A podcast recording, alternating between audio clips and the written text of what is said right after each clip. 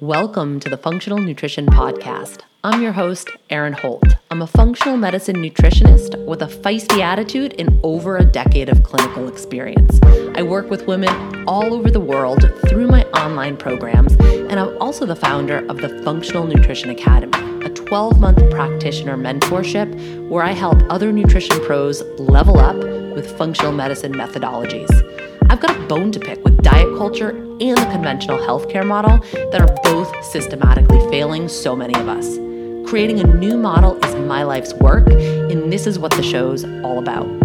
Please keep in mind this podcast is created for educational purposes only and should never be used as a replacement for medical diagnosis or treatment. If you like what you hear today, I'd love for you to subscribe, leave a review in iTunes, share with a friend, and keep coming back for more. Thanks for joining me. Now let's dive deep.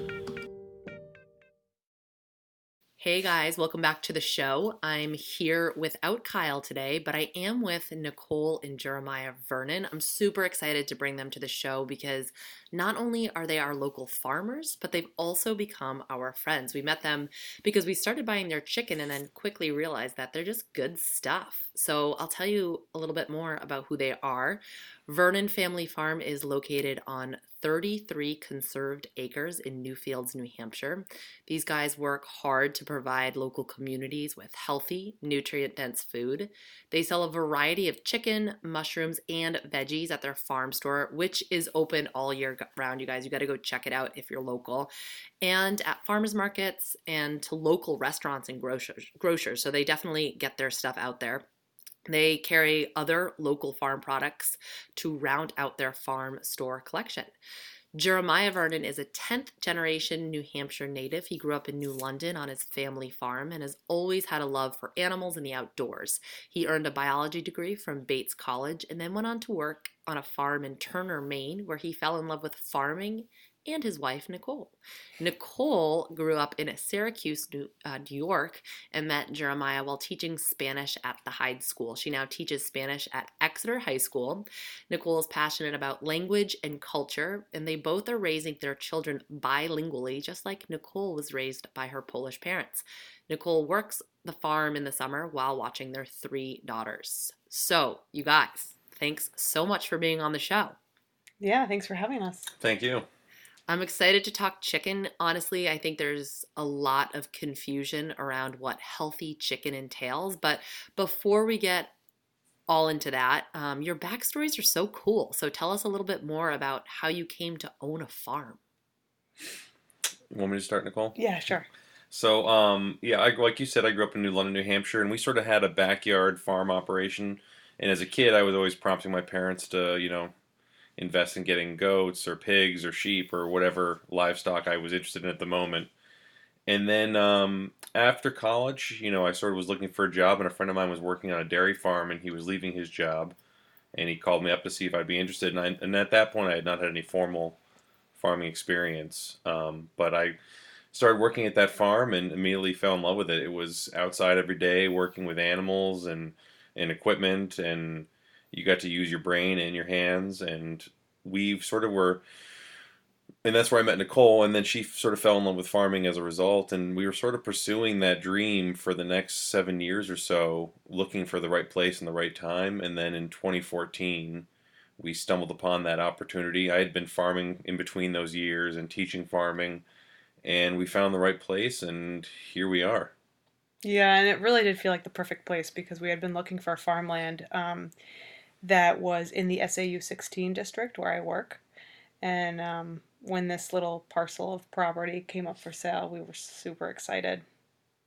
And it's such a cool property too. It's just such a beautiful place. And Newfields, I'm not super familiar with Newfields outside of you guys, but it's such a cool, a cool and very pretty town. It's adorable, and um, we have you know a great uh, customer base here in Newfields who like to support us and who are really uh, encouraging and very excited about some of the community movement that's happening at the farm and at the Newfields Country Store. It's a lot of fun.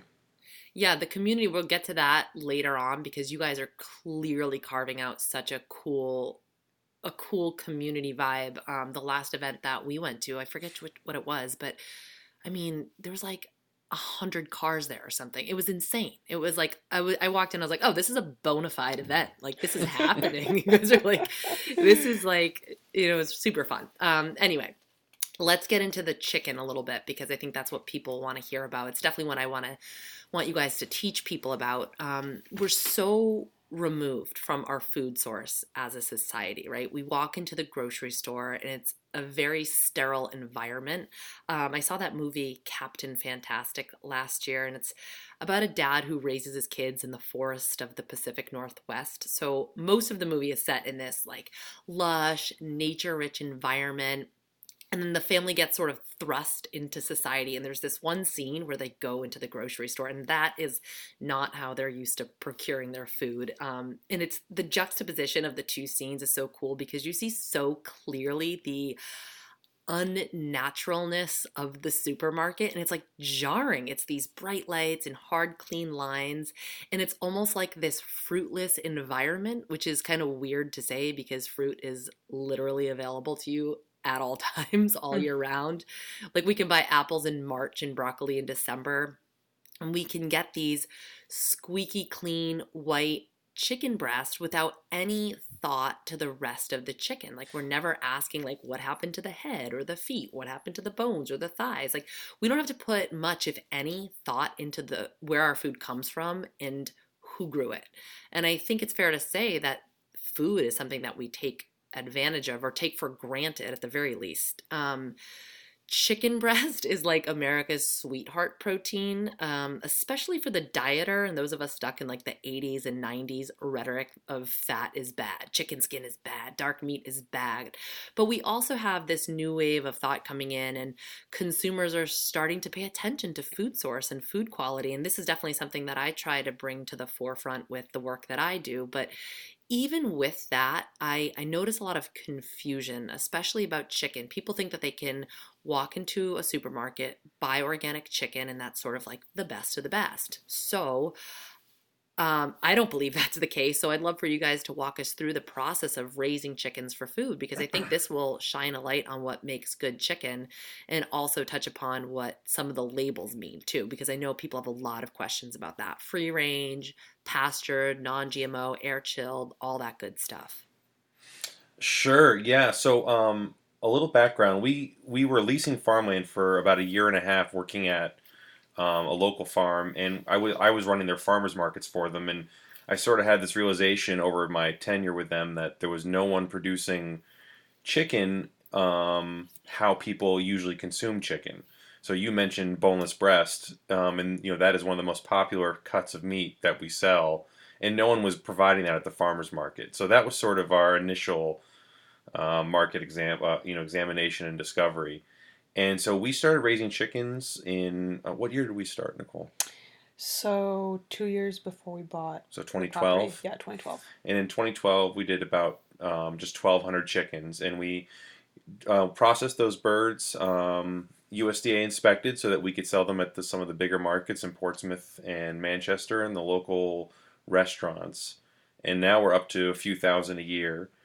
And we made the decision that our chickens needed to be provided with as natural uh, an upbringing as possible. So our chickens are inside for the first three weeks of their life until they have enough feathers to go outside, and then they go outside for the remainder of their life. And they're we grow them in sort of the the principle is based off of um, Joel Salatin's chicken tractor design. We've tweaked it to our own uh, our own liking, so we've used bigger tractors and we fit about 250 chickens in each tractor, and they are out in the field with open bottoms, and they're able to forage on whatever crops we have in the field, whatever insects they stumble upon. They're in the sun.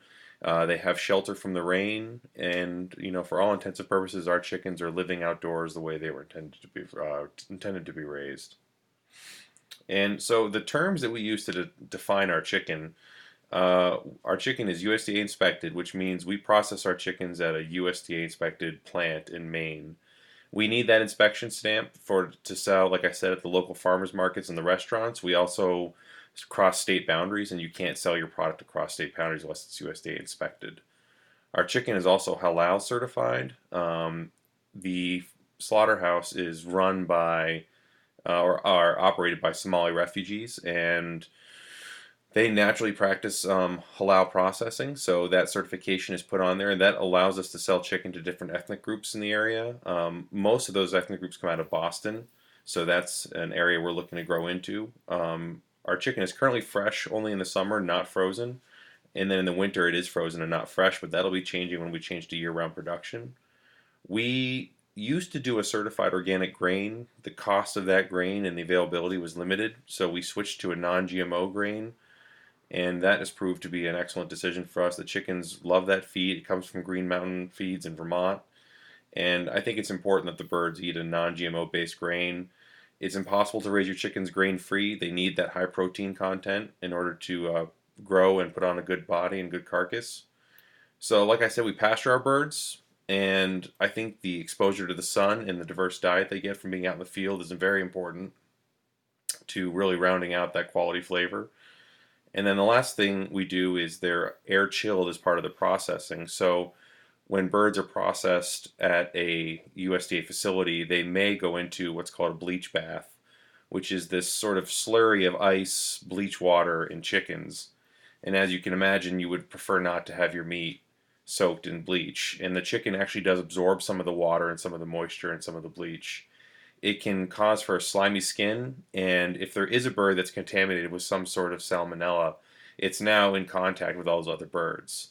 So we do not do that. We do what's called air chilling. The birds are put in front of these blast chillers that just blow cold air over them and cool the carcass down very quickly. It's a much drier process. The birds don't touch each other, so you get a crispier skin when you cook it. You're not paying for absorbed water weight, um, and so you're just paying for the protein. And we also are antibiotic and growth hormone free. So we've we focus a lot on providing our birds with a healthy environment, clean bedding every day, clean water every day, and clean feed every day. And as a result, we've never had to administer any antibiotics to our flock. And like I said, we've done thousands of birds at this point. So those are the labels that we use for our chicken. Um, I think those labels can be misinterpreted and used to people's advantage, especially when you get into big ag. And I think ultimately what it comes down to is talking to your local producer about how they use those terms and how they define their production standards with those terms. Okay, so I have so many follow-up questions. um, first, let's start with the last the last place that you that you touched upon. Um, if you are so, you know, obviously, if you're local, just buy chicken from Vernon. Duh.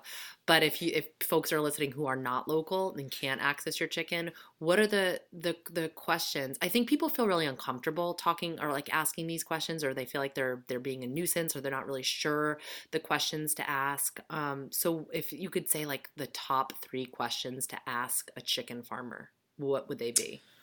Well, um, in my opinion, the, the most important things a bird needs is they need to be out at pasture, and that's not just access to the outdoors. They need to be out on something green. They need to be out on fresh green. They need to be moved. So having a bird that's on pasture means a bird's going to be outside in the sun and eating a diverse diet. And I think that is probably the most important, in my opinion, most important decision or question to ask. And the next would be what are they eating, which you know we've made the decision that a non-GMO grain is where what our chickens should be eating. And I think those two questions are the most important. And uh, if I could add a third one, it would be the air chilling.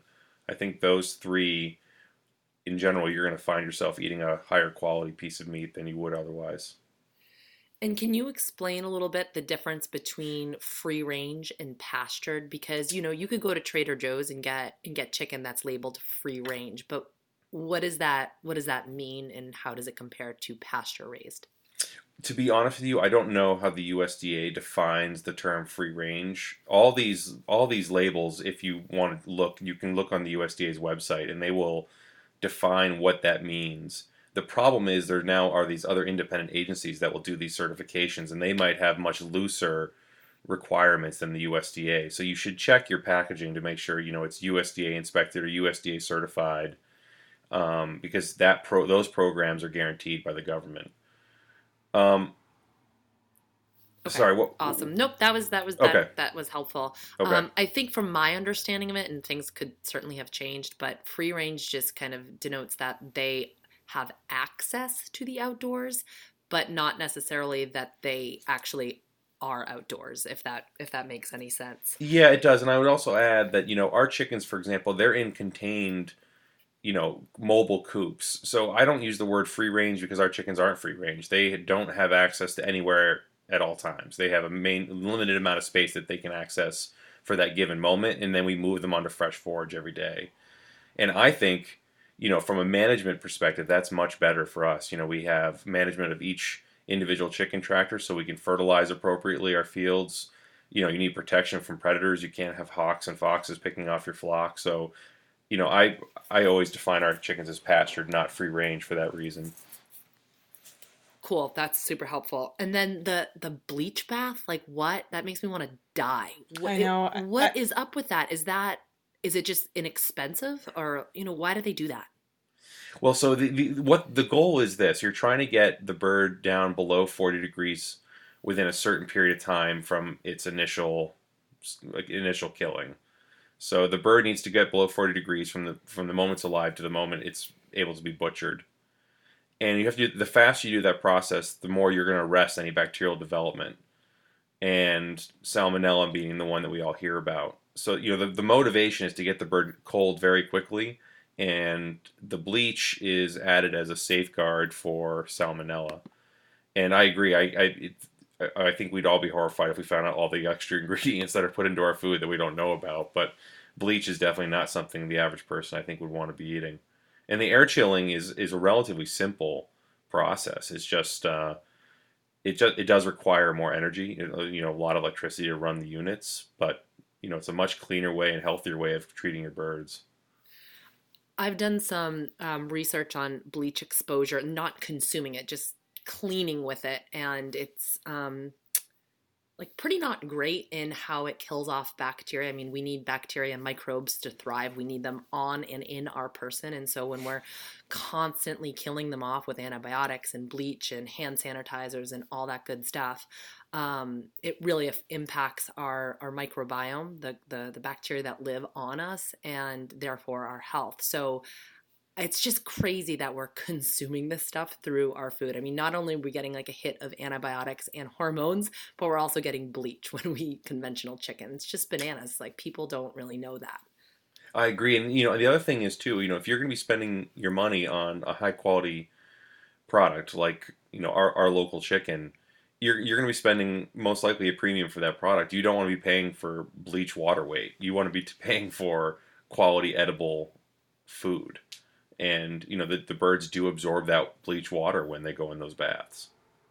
Yeah that's that's such a good point about um, cost which kind of leads me to to my next question. Um, first i just want to touch upon one more thing that you said about the non-gmo grain because um, i've had some people ask about just straight up grain free chickens and i know that it you know it's done in some places but the the price you pay per bird is insane. I think it's like $50 a bird and obviously that is that's cost prohibitive for most people. Um yeah i mean to give you an idea we sell our broilers for $5 a pound and average a four pound broiler. So it's $20 to buy a broiler. And you know $5 a pound compared to a market basket price or from one of the local you know grocers is you know, it's substantially more. I don't. I mean, I would say it's probably three times more than what you'd pay at the store. Yeah, and I think that's why sometimes or often folks will balk at the cost of properly raised chicken. Why would you spend 20 $25 on a broiler on a bird when you can get a fully cooked rotisserie chicken at Market Basket for like 6 bucks? Right. My thought is never why is this food so expensive because I mean, as you just talked about, it takes a lot of resources to properly raise a chicken for minimal meat. You know, birds are not not large animals, but why is other chicken so cheap? I think is is more of the question we should start to ask ourselves. Um, and I'm not going to get into the the ethics of conventional chicken here. All you need to do is go Google CAFO chicken, and you can see some pictures. And I know people don't want to do that but i also feel like you can't just check out of your food system food is it's it's information. It's not just nutrition, it's telling your body a lot about the environment and it's changing your genes, like literally affecting how your genes are expressed. So it's not something you just want to turn a blind eye to because it makes you uncomfortable. And if I'm going to put my nutritionist hat on for a moment, just so listeners have this information, there is a difference in the nutrition of chickens raised conventionally versus chickens allowed to pasture, which is what you guys are talking about. Um, our bodies depend on a balance of essential fatty acids. The ideal ratio of omega 3 to omega 6 is 1 to 1. That's for optimal brain health, but also overall health. Um, but we get so many omega 6 fats in our standard American diet and not nearly enough omega 3s. And this ratio ratio is actually more like 1 to 20 so it's supposed to be ideally right 1 to 1 and it's more like 1 to 20 some estimate even higher than that so this puts us in a very pro inflammatory state. And some of the work that I do with my clients is trying to get them to tip the balance in the other direction.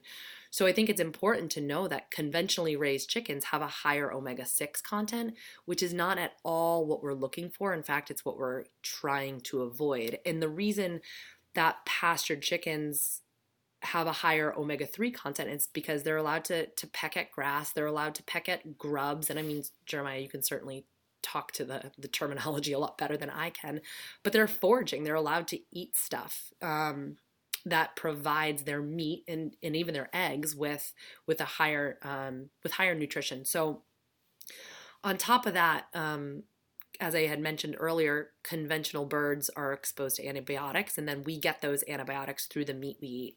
And I've have spoken briefly about antibiotics in the show before, it's a major, major problem. And then when you're also consuming hormones, like those hormones affect our bodies and they can really speak to our whole endocrine system. So these aren't things to take lightly. These aren't things that we just consume and we're like, eh, it'll it'll work itself out in there. Like that's not what's happening. So when it comes to chicken, it really is a situation where you get what you pay for. So yes, your birds might be more expensive than market basket birds, but there's a reason for it and there's a reason to support that. And personally, I when I let's say I I buy a broiler, I take that home, I roast it. So we eat roasted chicken one night and then I pick it over. I take the carcass and I put it in my instant pot or put it in a slow cooker and make broth. And then the next day we get to have soup with the leftover meat in the bone broth. And then the following night, I usually like add something to that soup. So we're eating, we're taking this broiler, and granted, I'm a, a, small family of three, but we're stretching that over three days worth of meals or three nights worth of meals. So when you break it down like that, it really doesn't seem as expensive. Do you guys have any kind of like tips and tricks on how to eat the get the most out of a chicken?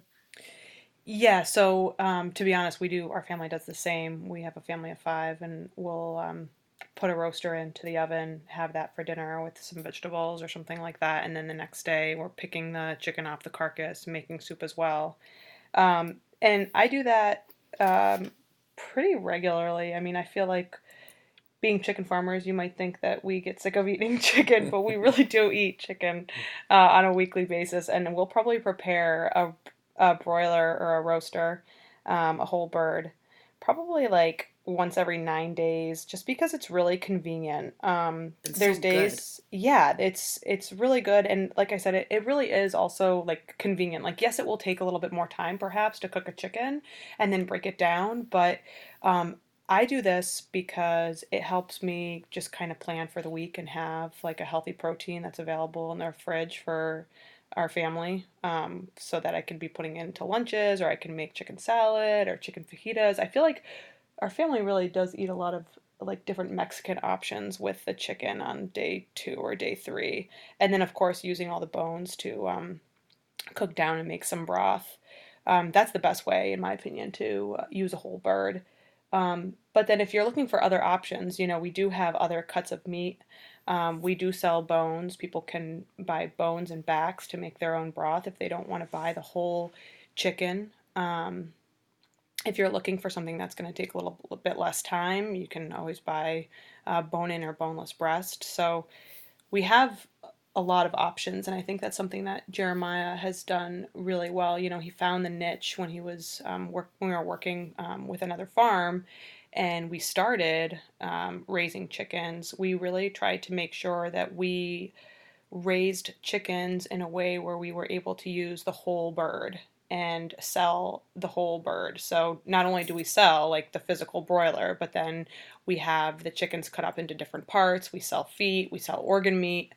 Um, so I think um, you know there's definitely a lot of different options. If you feel like spending thirty dollars or twenty five dollars for broilers too much, there's other things that you can get and other good products that are worth your money.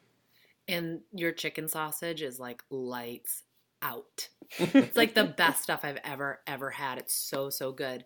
Um, you just mentioned organ meat, and I'm gonna I, I want to ask you if you guys consume that because we just did a podcast on eating organ meat last last week. So if you have any additional tips or tricks on how to get that stuff into your into your pie hole or your kids' pie holes, do you guys eat that at all or no?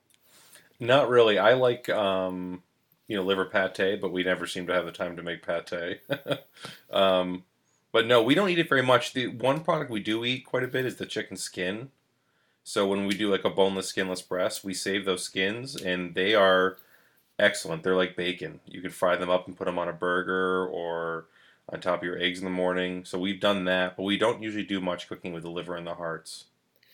Um, speaking of skin, we just made your chicken thighs tonight, and I'm, I'm a sucker for crispy skin, and clearly so is Hattie because that's all she was eating. She stole the skin off of all the thighs. it is so good. All right, so you mentioned not having time, so let's jump into that. Um, you guys are are busy by anyone's standards. Clearly, you own a working farm. Nicole has a full time job. On top of that, you're constantly at farmers markets and hosting community events, and you have three three girls under the age of five. Under the age of five, right? Yeah. Yeah. Yep. In, that's completely insane. Um, a big concern I hear from parents and families is that we don't have time to eat healthy. Eating real food feels like a lot of extra time and effort. So, takeout and packaged foods tend to be the fuel that sort of drives our busy culture. But having said that, you've opened up the door to your home via your Instagram Instagram account. So everybody go follow Vernon Family Farm because Nicole's doing some cool things, um, just kind of like behind the scenes stuff that's that's really informative. And you're clearly feeding your your kiddos whole real food. So how do you make real food a priority when you don't have all the time in the world? Like, do you have any tips for busy parents who might be listening that are struggling to find the time to do this? And kind of just like talk about your general food philosophy when it comes to to feeding your kids. So um, I think I'll speak for Jeremiah and for myself, but you know, we grew up in in families and in homes where parents always made food from scratch. Um, so that's just kind of been like in our genes. Uh, we're not really the types of people to eat like to take out food, to buy a lot of takeout food, to buy a lot of pre-made packaged food. Um, that's not to say we don't. I mean, we're we do every once in a while. I don't want to sound perfect. We we definitely do, but um, we value healthy food and we value whole food. Um, and so we just make it a priority. Yes, it might take more time, but um, usually on the weekends, I will take like a chunk of my Sunday to prepare food. I like to, you, you asked about like some tips. So, what I like to do and what I find to be really helpful for our family is to make um, some like one ingredient prepped foods. So, for me, that means like hard boiling a dozen eggs, um, preparing a chicken and um, shredding it, um, perhaps making some sort of like easy soup. Like we we make a lot of like lentil soups or chicken soups or like a chicken chili or a beef chili in the crock pot. Um, maybe making coleslaw of some sort. And so I have like those meals or those dishes already prepped so that they're easy to eat in the evening if we just like don't have time to make what we were planning to make or they're easy to put into a lunchbox for our girls and for ourselves during the during the day. And i would say too this is a sort of a moving target as our kids get older and eat more but we always try to make extra. Yeah. And then that extra is always easily used the following day. So if we're cooking chicken we pull the chicken and make chicken sandwiches the next day. If we're cooking pork chops we cook three extra and then we make pork fried rice the next night I think you know if you can take some of the you know more dense aspects of your dinner and cook them once, not have to cook them twice, it's going to save you quite a bit of time. Yeah, that's actually a really phenomenal idea. Cook once, eat twice. Um, that's I like that, Jeremiah. yeah, that's that's really good. Um, all right, cool. And so it's kind of it's kind of interesting that both of you guys came from these these families that just made food from scratch because it's kind of not the norm anymore. But it just goes to show that leading by example really has some profound long term effects because now you're raising your families in a very similar or your family in a very very similar fashion. And I think kids just kind of like look to what mom and dad are eating too. Um, we I've said this on the show before. There's in my house there's no division of like kid food from adult food. It's just like food is food. So that's what's on the table and like you can kind of take it or leave it, but this is, you know, this is what food is. So I feel like the more um the more you do that, the better. Yeah, and we've had a similar similar philosophy, and we've been really blessed because for the most part, our girls have not been very picky. Um, you know, we have friends who have really picky eaters, and I could see that being very frustrating. Um, but for us, I mean, Magnolia and Indigo are both really great eaters. Indigo's been a little, or Pingree, our youngest, has been a little pickier than the other two. But um, yeah, in general, it's been it's nice to feed people who are not really picky or selective about what they're eating. They just kind of go with the flow and eat what we prepare. Yeah. Oh, sorry. Go Well, I was gonna say, and Erin, I- you know, one thing uh, is about like sort of efficiency with cooking with whole foods. I, I mean, I think like most people, we have a set of recipes that we know that our family likes that are easy to do, Right. that require no thought. So you know, if we're gonna do ground chicken tacos, you know, we don't. That's you know, you cook a pa- one pound of chicken in the pan, cut up some veggies, and you have tacos. And it's simple, it's quick, it's easy, and it requires no thought on our end. I like it. So prep ahead. Um, I think these are like the three takeaways. Prep ahead. Um, cook once, eat twice, make extra food, and then have like staple, tried and true recipes that you know everybody's gonna eat.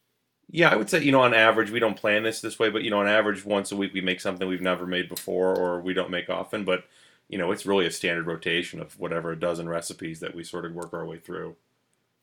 Awesome. I think that's really helpful for people to hear. So we're talking about kind of kids with this whole kid kid feeding thing. So let's stick to that topic because there's one thing I really want to pick your pick your brains about. Um, one thing that I'll I'll talk about in lectures is is this idea of the hygiene hypothesis and it's it's the thought that kids are growing up in an environment that's too clean, too sterile. We're not exposed to enough microbes to prime our immune system and so we're we're getting sick. And we we all kind of collectively are getting sick. Chronic disease is the new normal. Even even for children and it really bums me out to say that but it's the truth.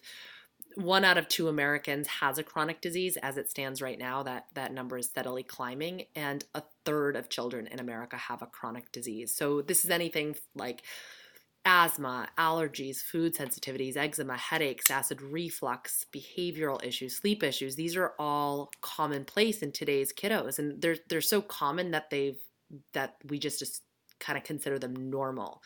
Um, but they're very much so not normal. Um, so we have to start to question and unpack like what the heck is going on here.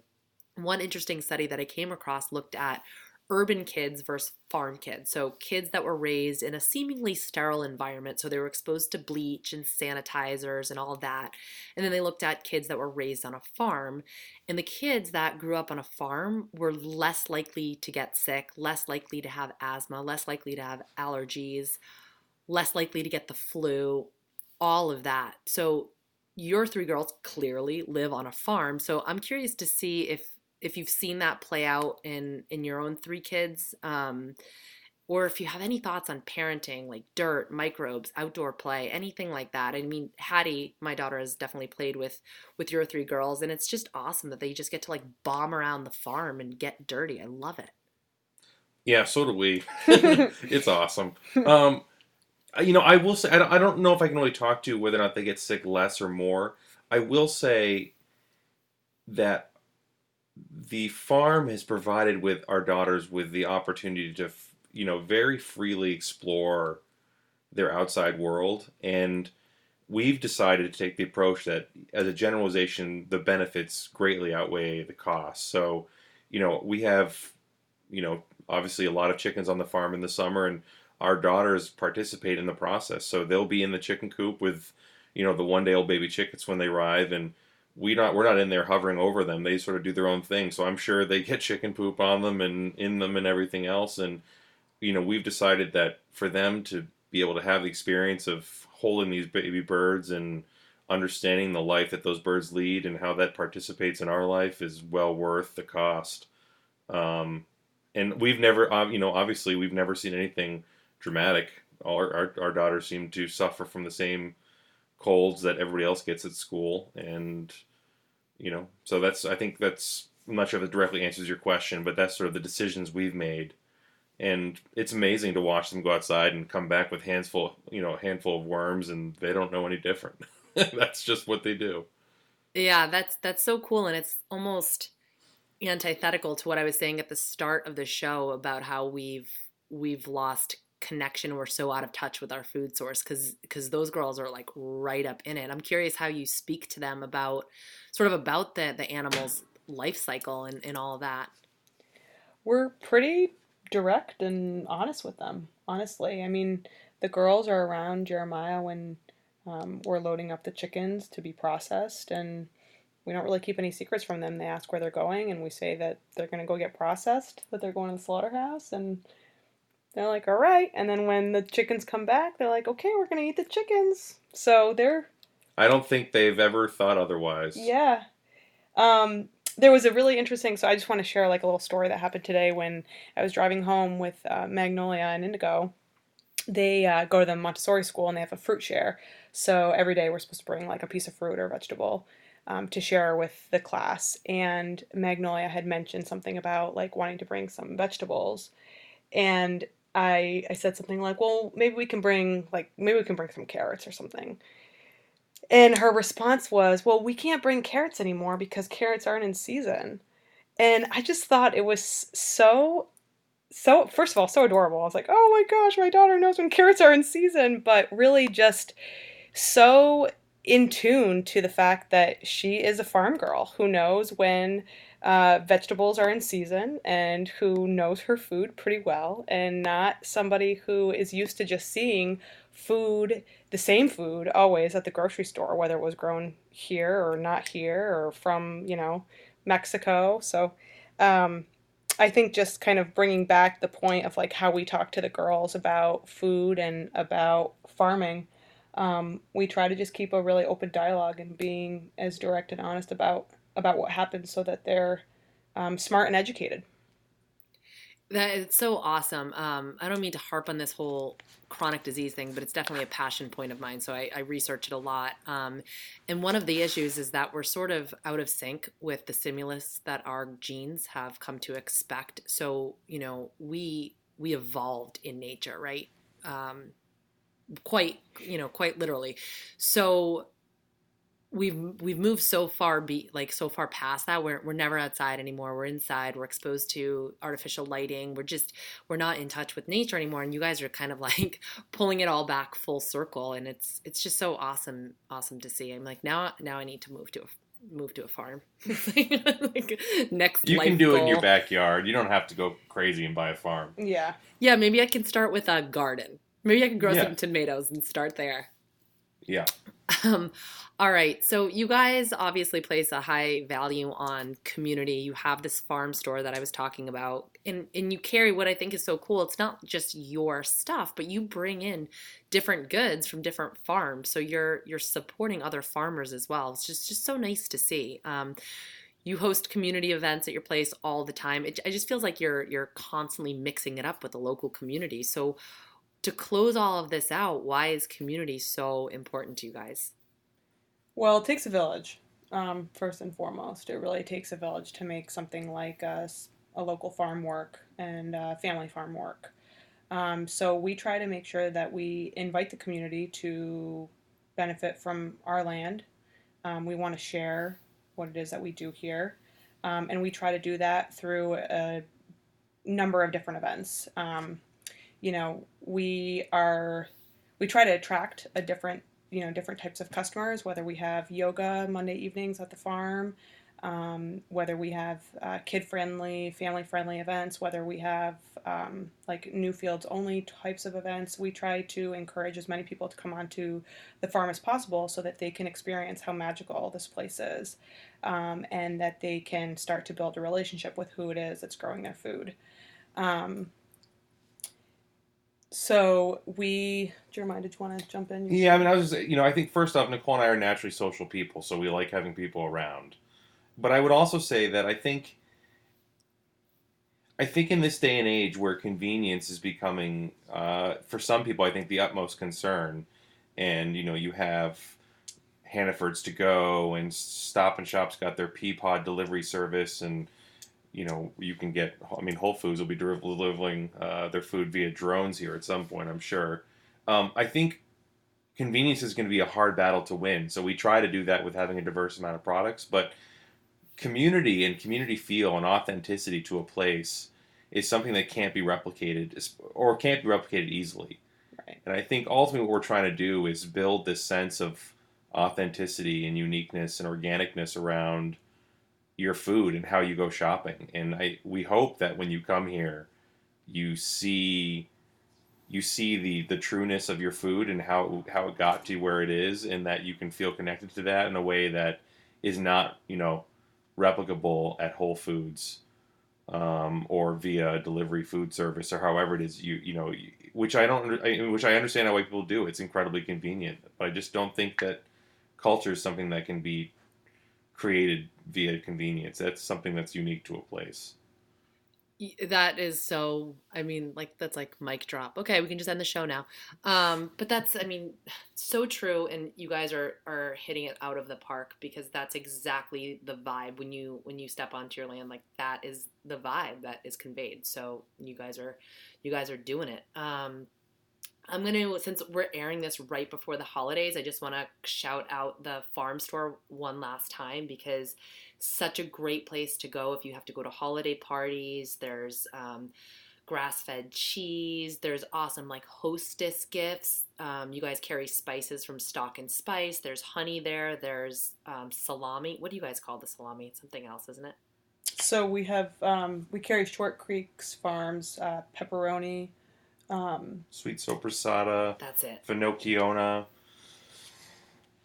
yeah, and Yep. those are those are awesome products to cut up and put on a cheese board or on like a charcuterie board. Um, We have gift cards for the holidays. All we make it very convenient for you. yeah, and that you're open all the time. Every single time I drive by, if the, the sign's up, like every single time, I'm like, oh my god, perfect, you know. Um, and what's the address to to uh, your the farm store and obviously the farm? Yeah, so the address to the farm store is three zero one Piscassic Road, And Piscassic Road is also Route 87. and that's in Newfields, New Hampshire. And it's pretty pretty easy to get to. Like I feel like you guys are kind of centrally located. And I, I mean, I say that because I live in Nottingham, so like to, compared to me, you are centrally located. You are right in the hub of New Hampshire. Um, Yeah, we are though. We are we are in the hub of New Hampshire. That's right. I like how you said that. All right. So before before we close out, are, are there any upcoming events that you guys want to tell our listeners about?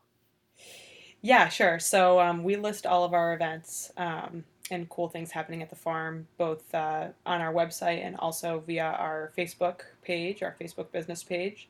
Um, January 7th is a Sunday from 4 to 7 p.m. We are going to be hosting the second annual Newfields Christmas Bonfire. Um, that's going to be a lot of fun. It's going to be full of like hanging out by the by the bonfire, watching Christmas trees burn. Um, we'll have coffee and hot chocolate um, provided by the Newfields Country Store, and they will also be cooking up a fantastic chicken chili for us that we'll be serving. Farm store will be open. Um, if people want to sled, um, they can go sledding if we have snow. And so it's just like a nice, really relaxed community feel event. Um, convenient for you to be able to burn your Christmas tree, but also to kind of just spark some community after the holidays. Um, so that's the event that's coming up that is in our nearest future. And um, we'll have some other fun events coming up, um, but we'll be posting those as we um, move forward. And you can find all those on our website. We host a uh, you know a farm to table dinner out in the field where Uh, you can you know buy a ticket and come and sit and eat some great food with great people and live music. We do a pumpkin chucking toss in the in the fall, and we have fire and ice events where we have fire dancers and rotisserie chicken. So there's all sorts of ways to eat good food and meet uh, meet some good people. Awesome. I'm definitely looking forward to that to that Christmas tree burning event. That sounds like a lot of fun. So I will be there, and I hope to see some of you guys there as well. Um, all right. So thanks so much for for coming on the show, you guys. That was awesome, and I know I know people really really appreciate hearing all about the chicken biz. Yeah, awesome. well, thanks so much for having us. Thank you very much, Erin. Thanks for joining me for this episode of the Functional Nutrition Podcast. If you'd like to submit a question to the show, fill out the contact form at erinholthealth.com. If you got something from today's show, don't forget, subscribe, leave a review, share with a friend, and keep coming back for more. Take care of you.